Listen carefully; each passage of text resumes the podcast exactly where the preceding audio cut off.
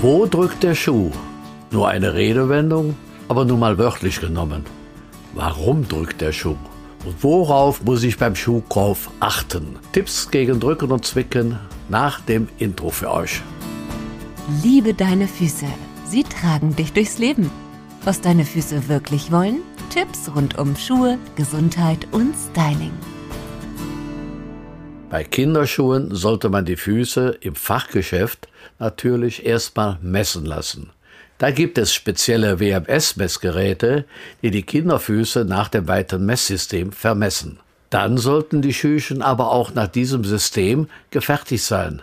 Ansonsten kann es natürlich passieren, dass die Schuhe trotzdem nicht passen, weil die Größen anders ausfallen, also kleiner oder größer. Das zu Kinderschuhen.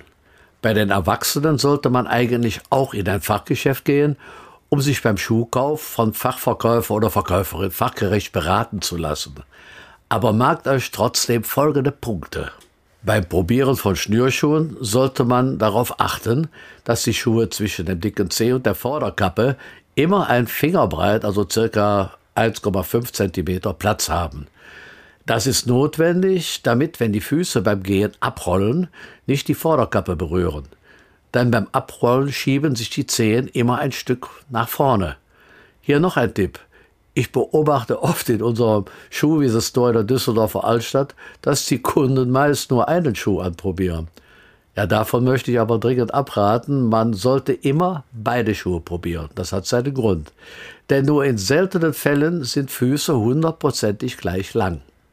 Das heißt natürlich immer sich am größeren Fuß orientieren. Meist sind die Unterschiede in der Fußlänge allerdings sehr gering. Vorderballen und Spann sollten genug Platz haben und nicht eingezwängt sein. Das würde eine gute Durchblutung der Füße natürlich verhindern. Und die Fersenkappen sollten hinten nicht rutschen, denn sonst können Blasen entstehen. Auch sollte man neue Schuhe erstmal mit Socken und nicht direkt barfuß tragen, bis sich die Schuhe einmal etwas eingelaufen haben. Anders ist das natürlich bei sogenannten Barfußschuhen, die meist aus Napperleder mit softweichen Laufsohlen gefertigt sind. Man sollte allerdings darauf achten, dass eventuelle Nähte keine Druckstellen verursachen. Ja, das merkt man allerdings manchmal erst, wenn man eine Zeit lang mit den Schuhen gelaufen ist. Hier ist Abhilfe zu schaffen, indem man sich diese Druckstellen beim Schuhmacher am besten mal fachgerecht ausklopfen lässt. Dann sollten die Druckstellen eigentlich weg sein. Sollte man Schuhe trotzdem mal zu eng gekauft haben, kann ja mal passieren, gibt es folgenden Trick. Ein guter Schuhmacher oder auch Orthopäde hat natürlich ein Gerät zum Schuhweiten bei sich in der Werkstatt. Hier wird die Lederhaut etwas gedehnt, also etwas geweitet, und es wird dann natürlich etwas gemütlicher beim Gehen, ist ja klar. Denen kann man allerdings keine Schuhe aus Textil oder Kunststoffen, die müssen bei der Anprobe schon hundertprozentig sitzen, sonst geht's nicht.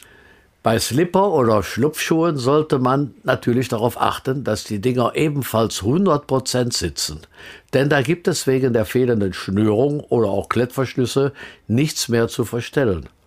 Wenn sich hier das Oberleder nach geraumer Zeit trotzdem etwas weitet, kann man sich hier mit einer dünnen Einlegesohle behelfen und die Schuhe sitzen dann auch wieder fester. Man fragt sich manchmal, wie mache ich das eigentlich bei Online-Bestellungen? Wenn ich die Schuhe vorher nicht anprobieren kann. Man kann hier auch sagen, ist ja nicht schlimm, kann ich ja wieder zurückschicken. Das stimmt natürlich, aber um sich den Stress oder Retour zu ersparen und noch die Umwelt zu schützen, gibt es hier auch einen Trick. Und zwar auf das setzen, was ich kenne. Denn man kann nicht sagen, eine Länge oder Weite passt auf jeden Hersteller.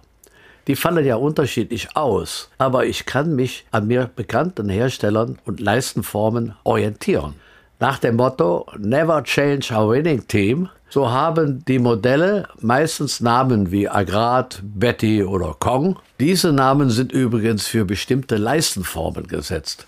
Wenn ich zum Beispiel einen Zinkschuh mit dem Namen Agrat habe, kann ich bei der Online-Bestellsuche nach dem Hersteller Zink Agrat suchen um die richtige Leistenform zu finden.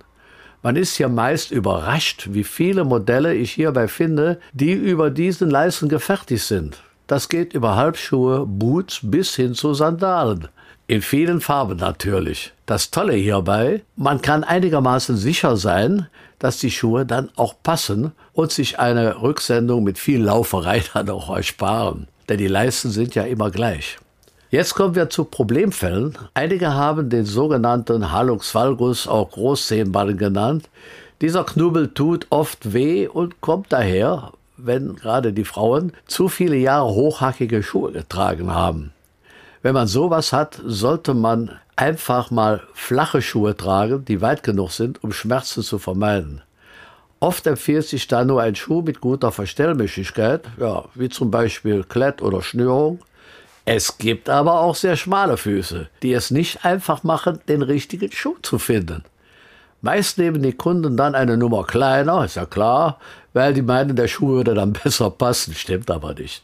Dann haben wir natürlich das Problem, dass wir vorne mit dem Großzeh wieder an die Vorderkappe kommen, was auch wieder schmerzhaft ist. Also dann lieber Schuhe mit schmalem Leisten kaufen. Noch ein Tipp.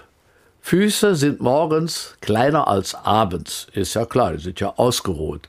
Das merken wir besonders im Sommer, wenn sie durch Hitze und langes Laufen angeschwollen sind.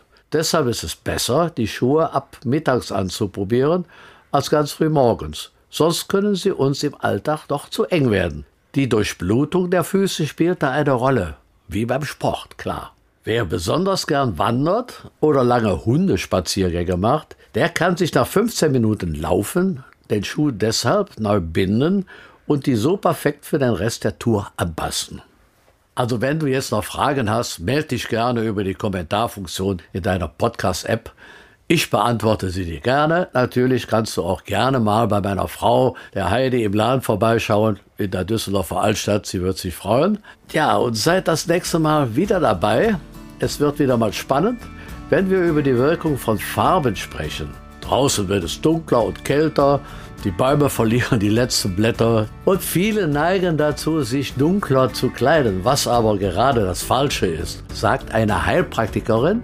Also seid das nächste Mal wieder dabei, wenn es darum geht, unserem Gemüt und unseren Füßen im Herbst etwas Gutes zu tun. Schuhe ziehen wir schließlich jeden Tag an. Bis dann wieder, euer Theo.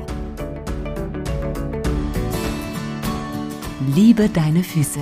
Der Podcast rund um Schuhe, Gesundheit und Styling.